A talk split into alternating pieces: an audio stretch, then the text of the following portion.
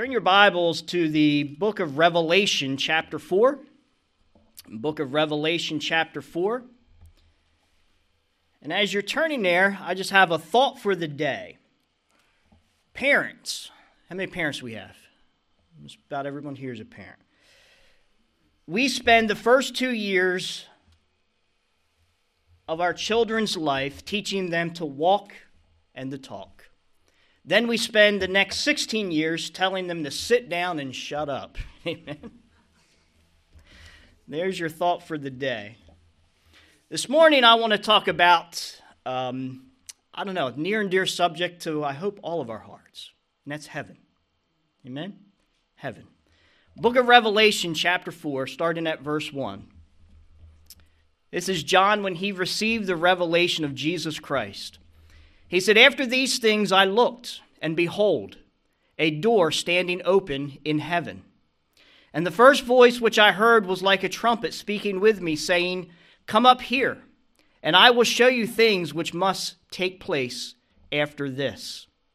And immediately I was in the Spirit, and behold, a throne set in heaven, and one sat on the throne.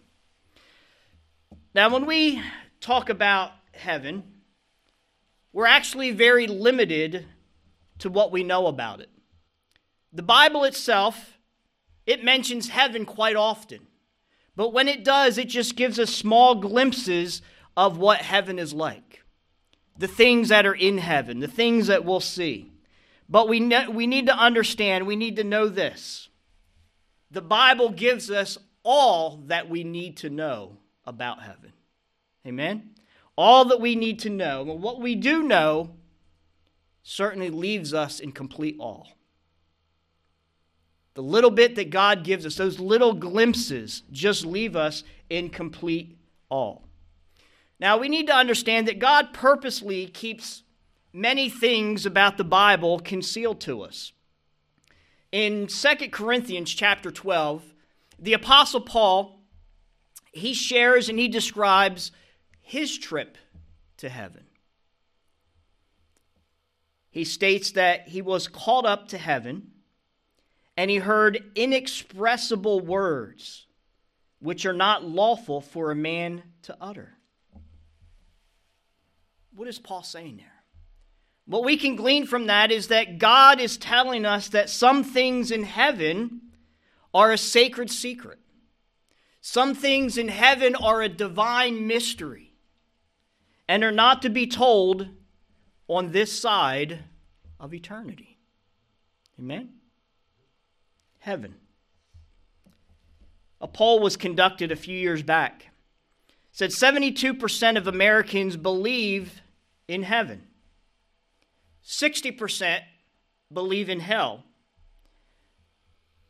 But only 4% believe that they are going to hell. Think about that. And then we contrast this to what Jesus said in the book of Matthew, chapter 7. Jesus said, Enter by the narrow gate, for wide is the gate, and broad is the way that leads to destruction. And there are many who go in by that gate. Because narrow is the gate, and difficult is the way which leads to life and there are few who find it. Jesus is talking about the only two paths that we have to eternity. One, he said, leads to destruction. That's the broad gate, the wide gate, the broad way. And that destruction he's talking about is hell.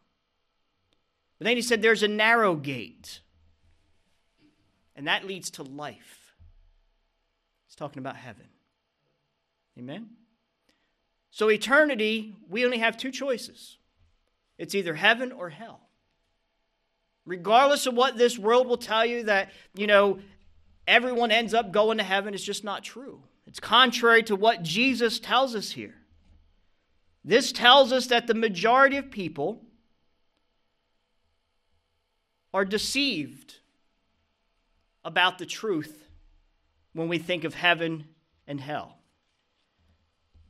If the majority believe that they're going to heaven, that's contrary to what Jesus says.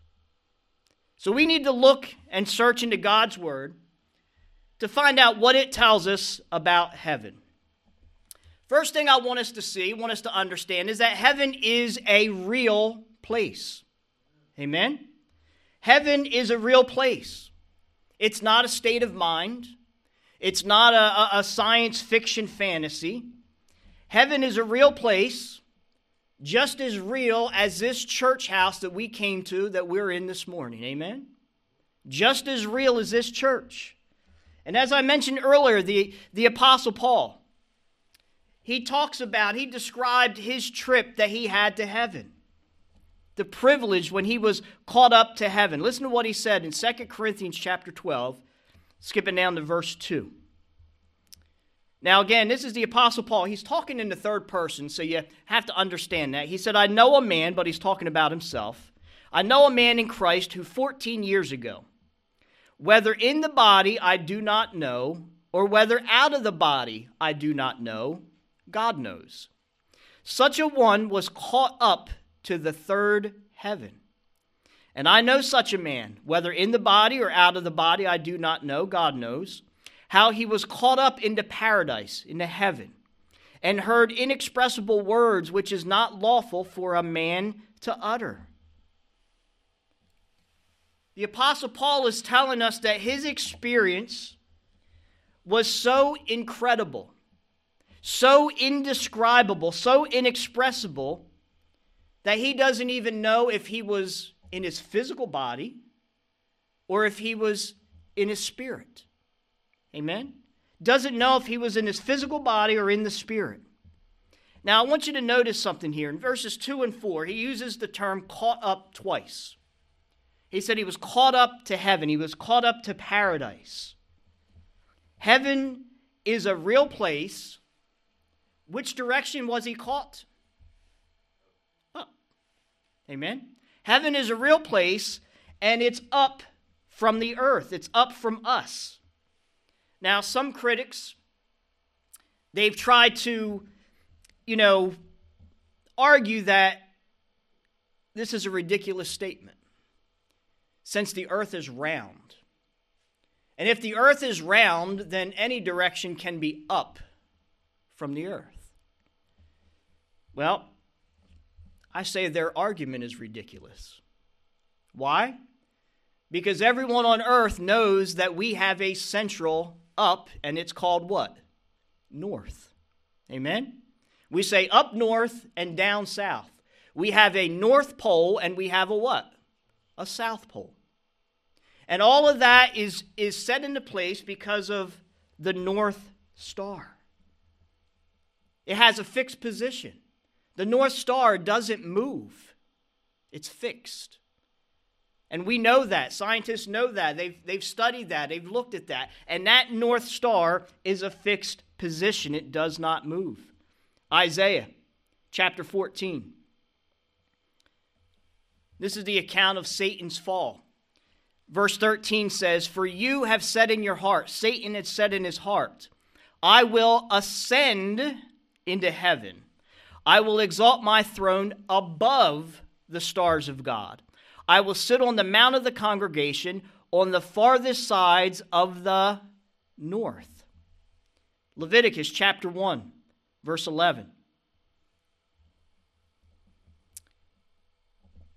He shall kill it on the north side of the altar before the Lord. Where's the Lord? Up in the north. Heaven is up. Amen. Apostle Paul said he was caught up. Now, another note in verse 2 he said he was caught up to the third heaven. So, what does that mean? What is the third heaven? What are the other heavens? Well, making it simple. The first heaven is what we see when we look up into the sky in the daytime. Amen? That's our atmosphere. The second heaven is what we see when we look up into the sky at nighttime. Amen? That's the stars, the planet, the moon, Those things, that's our, you know, the atmosphere, the, the stars and the planets.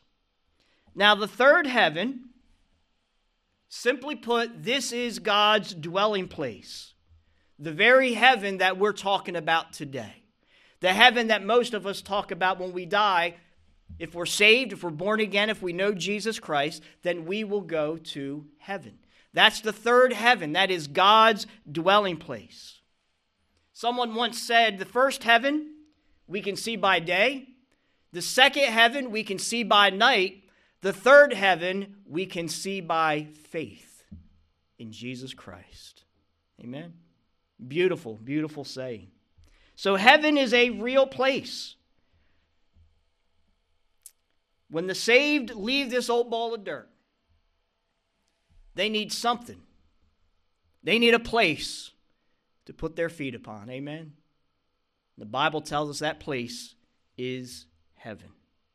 Second thing I want us to see heaven is not only a real place, but heaven is also a homecoming place. Amen? A homecoming place. The most asked question, I think, of all the ages about heaven will we know our loved ones when we get to heaven? Will we know our loved ones when we get to heaven? 1 Corinthians chapter 13 verse 12 says for now we see in a mirror dimly but then face to face. Now I know in part but then I shall know just as I also am known. The Apostle Paul here, when he's talking about then, he says now and then. Now is today in the present. Then he's talking about in eternity.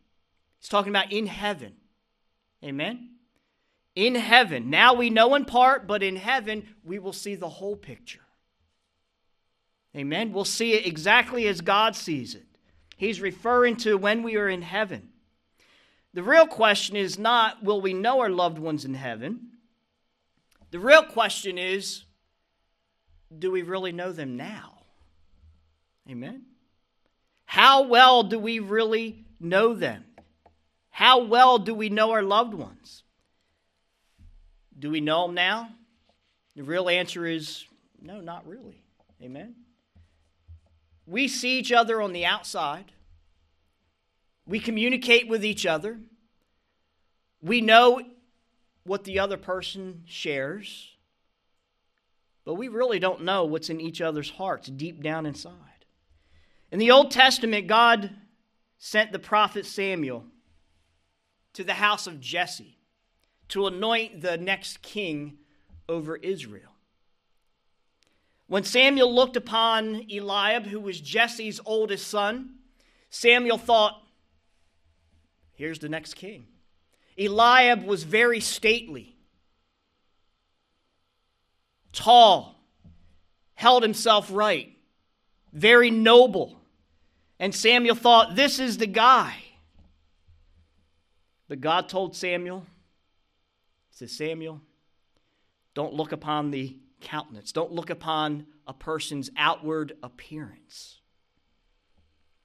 nor on the height of his stature. God declared that mankind looks on the outward appearance, but God, God looks on the inside. God looks upon the heart. Amen?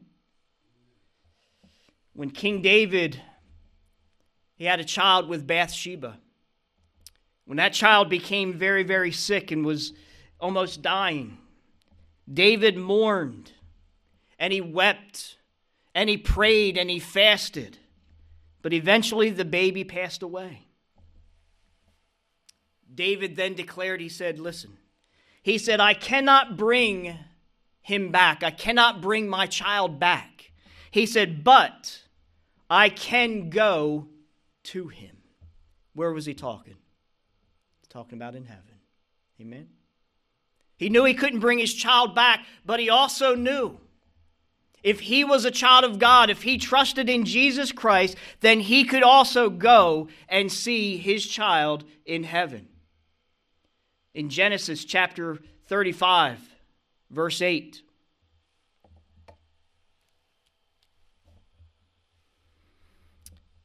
It's talking about the death of Abraham. Then Abraham breathed his last, and he died in a good old age, and an old man and full of years, and was gathered to his people. Gathered to his people. Genesis chapter 35, talking about Isaac. So Isaac breathed his last, and he died, and he was gathered to his people. Book of Deuteronomy, chapter 32, talking about Moses.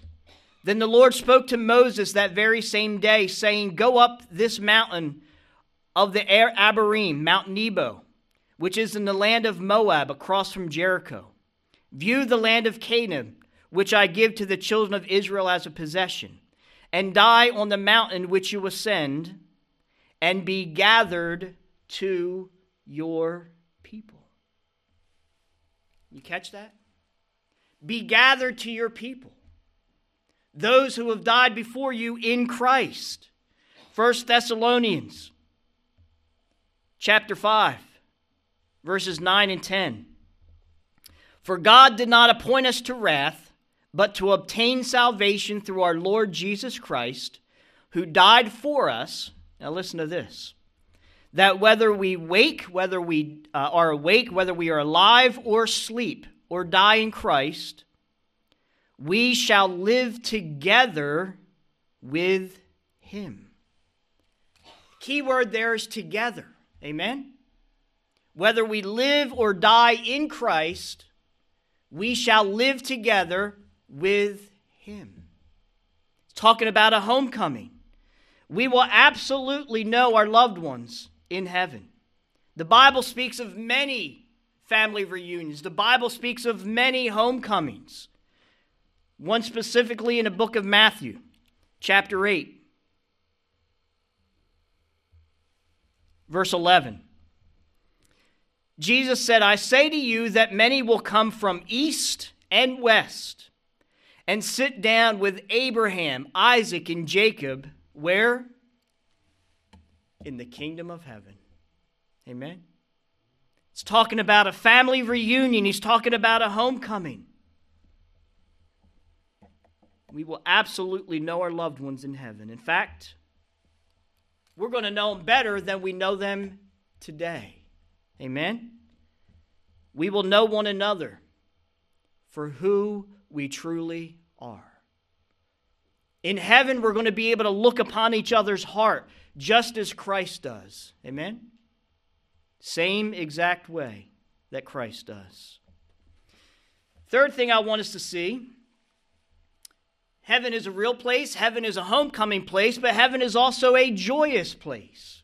Amen? Heaven will not be an eternity of just lounging around in our PJs and our slippers. Amen? Or the same thing we wear to Walmart. It's not a place of just laying around and a place of boredom. Yes, heaven is a place of rest. Amen? God makes it very clear that heaven is a place of rest, but it's not a place of boredom or laziness. Amen? Book of Revelation, chapter 7.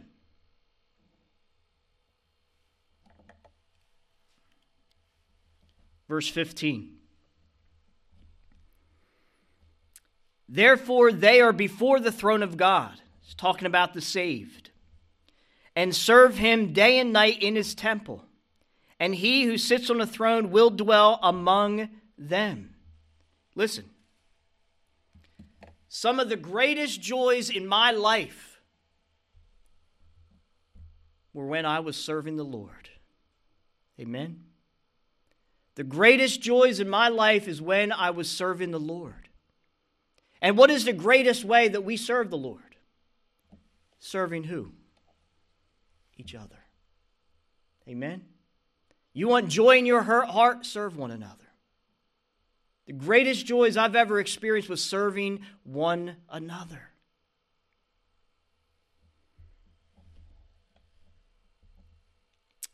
I love music. Amen. Anybody else love music? I'm just not musically inclined.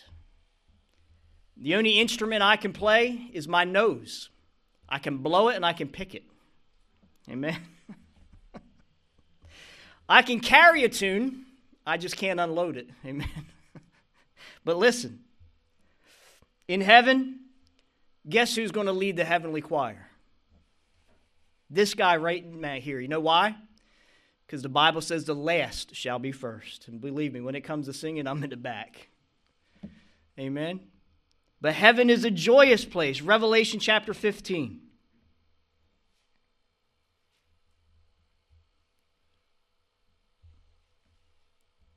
Starting in verse 2.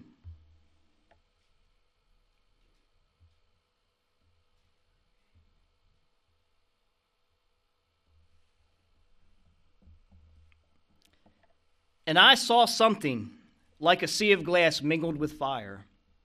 And those who have the victory over the beast, over his image, and over his mark, and over the number of his name, standing in that sea of glass, having harps of God. I'll learn how to play the harp too. They sing the song of Moses, the servant of God, and the song of the Lamb, saying, Great and marvelous are your works, Lord God Almighty. Just and true are your ways, O King of the saints. Who shall not fear you, O Lord, and glorify your name? For you alone are holy. For all nations shall come and worship before you, for your judgments have been manifested. Listen, when we're in glory, we are going to sing, we're going to rejoice, we're going to praise, we are going to serve our Lord and Savior Jesus Christ for ever. Amen. Heaven is an absolute place of joy. Next, I want us to see that not only is heaven a joyous place, but heaven is also a perfect place. Revelation chapter 21, verse 4.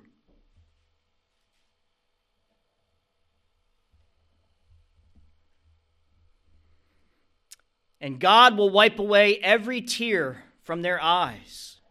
There shall be no more death, nor sorrow, nor crying. There shall be no more pain, for the former things are passed away. Heaven will be a place of perfection. Amen. Heaven is the presence of all that is good and pure. And it's the absence of all that is bad or evil. This is why the, the Apostle Paul talked about himself after, his, uh, after he was caught up to heaven. Listen to what he said in the book of Philippians, chapter 1. He said, For to me to live is Christ, and to die is gain. What was he talking about? Most of us run from death. We fear death. We try to do everything we can to stay alive, don't we? But the Apostle Paul said, For me to die is what? Is gain. He said, But if I live on in the flesh, this will mean fruit for my labor. Yet what I, what, uh, what I shall choose I cannot tell, for I am hard pressed between the two. He said, I'm stuck between a rock and a hard place, having a desire to depart and to be with Christ, which is far better. To depart and to be with Christ, which is far better. Heaven is all that the loving heart of God would desire. And we think of the love of God. It's a love that gave his only begotten Son in exchange for our life. Amen? It's an unconditional love. Heaven is all that the inexhaustive mind of God could conceive, and all that the almighty hand of God could create.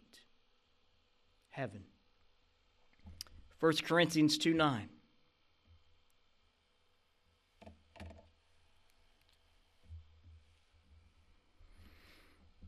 The Apostle Paul, He said, Eye hath not seen, nor ear heard, nor has entered into the heart of man the things that God has prepared for those that love him. Amen. I don't know about you, but I've got a pretty broad imagination. Amen. God says we can't even imagine the things he has prepared for us in glory. Just consider all the beauty. I want you to think about that. Just consider all the beauty that we have in this world the mountain ranges, the streams, the waterfalls, the sunsets, the sun rises, my wife, brownie points. Think of all the beauty that we have on this earth. And yet, this world is dying. This world is in decay. This world is marred and corrupted by sin. And yet, we still have all that beauty in it. Imagine what heaven looks like in its perfection. It's uncompromised, flawless, pure perfection. Its beauty and its majesty we can't even put in words, we can't even fathom in our minds. The only thing we can do is we'll just have to see it to believe it. Amen. We have to see it to believe it. Now, there's one other thing I want us to understand when we're talking about heaven. The greatest thing about heaven is not what it looks like or where it's located. Amen. The greatest thing about heaven is who's there. John 14, 2. Jesus said, I go to prepare a place for you. I go to prepare a place for you. For what purpose? Do you ever think about that? It's a beautiful, beautiful chapter in the Gospel of John, one of, one of my favorites. What purpose does Jesus go to prepare a place for us? For us to live? No. You have to go to verse 3. John 14, Jesus said, I go to prepare a place for you. Verse 3 says, And if I go to prepare a place for you, I will come again and receive you to myself. Here's the key that where I am, you may be also. You catch that? That is the greatest part of heaven. That wherever Christ is, guess where we will be? Right by his precious side. Amen. That's the important part of heaven. To be with Christ is the greatest part of heaven. Now, I used to have to travel quite a bit for work. It'd take me out of town for a couple nights. And, you know, when I'd come home, I'd run into the house, and the first thing I'd do is go hug my couch, right? My recliner chair. First thing I'd do, I'd go run in the kitchen and kiss my refrigerator, give it a big hug. No, it's ridiculous, right? What's the first thing you think I did? I ran and gave my wife a hug and a kiss and hugged my kids. Because they're the greatest thing about home. Home is home because of my wife and my children. Heaven is heaven because of Jesus Christ. Amen? And that is the greatest thing about heaven. That's what makes heaven heaven. Do you know what Jesus' desire is? Just think about that for a second. Jesus' desire John chapter 17. Listen to what Jesus prayed.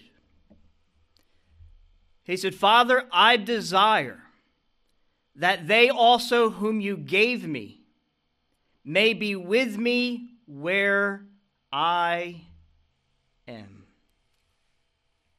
Did you ever know that?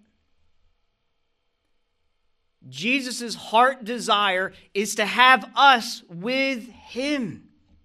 His desire is to be with us. He loves us. He died for us to show us just how much He loves us, and He wants to spend an eternity with us. That's why 2,000 years ago, He left this earth. He ascended back into heaven, and He told us why. Because He went to prepare a place for us, and if He went to prepare a place for us, He's going to come again, receive us unto Himself, that where He is, we can be also. Amen. Heaven is a perfect place, and that's because of Christ. Last point I want us to see this morning that heaven is also an immediate place. An immediate place. 2 Corinthians chapter 5. Verses 5 and 6. Or I'm sorry, 6, 7, and 8. So we are always confident knowing that while we are at home in this body, we are absent from the Lord. For we walk by faith, not by sight. We are confident, yes, well pleased rather to be absent from the body and to be present with the Lord. Well, we need to understand here in, in verse 8 that word present in the Greek literally means immediately present. The moment we are absent from the body, the Bible tells us that we are immediately present with our Lord and Savior. When a born again believer passes away, they immediately go into the presence of their Lord and Savior, Jesus Christ. Amen? Jesus when he hung on the cross between two thieves. The one thief mocked him, ridiculed him just like the crowd. But the other thief recognized Jesus who he was. And he called out and he said, Lord. He said, Remember me when you come into your kingdom. And what did Jesus tell him? He said, Today you shall be with me in paradise. He was telling that man, Because you recognized me, you trusted me, you called upon my name, that the moment you take your last breath, you will come into my presence. Today you shall be with me in paradise. Acts chapter 7, verse 59. Stephen the first martyr. Listen to what he said. And they stoned Stephen as he was calling on God, saying, Lord Jesus, receive my spirit. When he was taking his last breath, he was saying, Lord Jesus Christ, receive me immediately. In the 16th chapter of the Gospel of Luke, we read about the account of the rich man and Lazarus. And the Bible tells us when Lazarus died, it says he was immediately carried by the angels where? Into heaven. Immediately carried by the angels into heaven. When a child of God passes away, they immediately go into the presence of their Lord and Savior in heaven. Wonderful promise that we have. Amen. Now, I want us, as I bring this message to a close, I want to make a very, very important note. I want to make sure that everyone understands. As I started out in Matthew chapter 7, Jesus gave us a picture of humanity and what path we are on.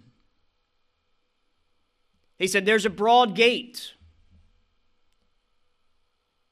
and there's many that are on that path. But that path leads to destruction, leads to hell. But there is a straight gate, a narrow way that leads to life, eternal life in heaven. But he says there's only a few that find that one. Why is it a narrow way? It's narrow because there's only one way, and that is through Jesus Christ. Jesus said, I am the way, the truth, and the life. No one comes unto the Father except through me. That's what makes it a narrow way. Not that it's hard to find and it's hidden, it's wide open. But there's only one way. Jesus had a Pharisee come to him. His name was Nicodemus in the Gospel of John, chapter 3. And Jesus answered Nicodemus, and he said to him, Most assuredly I say to you, unless one is born again, he cannot see the kingdom of God. I've heard people who don't go to church, people who are worldly, you know, they talk about Christians, ah, oh, they talk about this born again stuff. Born again is Christ's words. Amen. That's his terminology. That's not a that's not a, a, a Christian's terminology, a churchgoer. That's the words of Jesus Christ. He said, Look, he said, unless one is born again, he cannot see the kingdom of God. Nicodemus said to Jesus, He says, How can a man be born when he is old? Can he enter a second time into his mother's womb and be born? And Jesus answered, He said, Most assuredly, I say to you, unless one is born of water and the Spirit, he cannot enter the kingdom of God. We talked about this a few weeks ago. What is the water? Right here. We are washed by the water of the Word. Amen. Water and the Spirit. The Spirit is God's Holy Spirit. God's Holy Spirit will draw, draw us to Christ. We open up the Word of God. Who does that draw us to? Draws us to Jesus Christ. This book, the Bible, the Word of God, it's all about Jesus from the book of Genesis all the way to the book of Revelation. It is all about Christ. It reveals who he is, what he's all about. And when we read it, we are drawn to him, convicted of our sins, and drawn to the foot of his cross both the Word of God and the Holy Spirit leads us and draws us to Christ. And then it's up to us. By faith, we have to trust in Him. By faith, we have to receive Him. There's nothing we can do.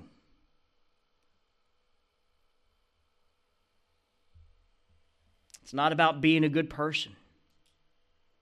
It's not about doing good things to earn our way into heaven. There's nothing that we can do. Christ has done it all. And God gave us the gift of salvation. But just like any gift, we have to receive it. Amen? If I give you a gift, I wrap it in a box and wrap it in paper and give it to you, and you just sit it in a corner. Is it doing you any good? You haven't received it. You see, that's the key. We have to receive Christ by faith. We're saved by grace through faith in Jesus Christ, period. Amen? Revelation chapter 21, verse 22. But I saw no temple in it, talking about heaven. For the Lord God Almighty and the Lamb, Jesus Christ, are its temple. The city of heaven had no need of the sun or of the moon to shine in it, for the glory of God illuminated it. The Lamb is its light. And the nation of those who are saved those who are born again shall walk in its light, and the kings of the earth bring their glory and honor into it. What honor and glory do we have? We were created in His image. Amen. That's the honor and glory that we bring into it. The Bible says that when we go to heaven, we shall be like him, like Christ. Its gates shall not be shut at all by day. That means forever because there's no night there. And they shall bring the glory and the honor of the nations into it. Look at the caution in verse 27. But there shall by no means enter it anything that defiles or causes an abomination or a lie, but only those who are written in the Lamb's book of life. You see, all this talk about heaven, we need to understand only those that are born again are going to be there. So, what about those who are not found written in the Lamb's book of life. Those who aren't saved, those who aren't born again. Well, the next chapter in the book of Revelation, chapter 22, tells us. Or I'm sorry, the, the chapter prior, verse chapter 20, starting at verse 12. Again, John rec- uh, uh, received this revelation. He says, And I saw the dead, small and great, standing before God, and books were opened. And another book was opened, which is the Lamb's book of life. And the dead were judged out of this book. Then death and hell were cast into the lake of fire. This is the second death.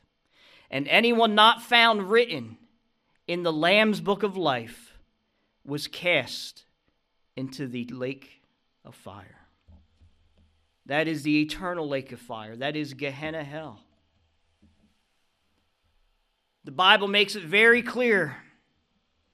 If you don't know Jesus Christ as your personal Savior, if you are not born again, if you are not saved, if your name is not written in the Lamb's book of life,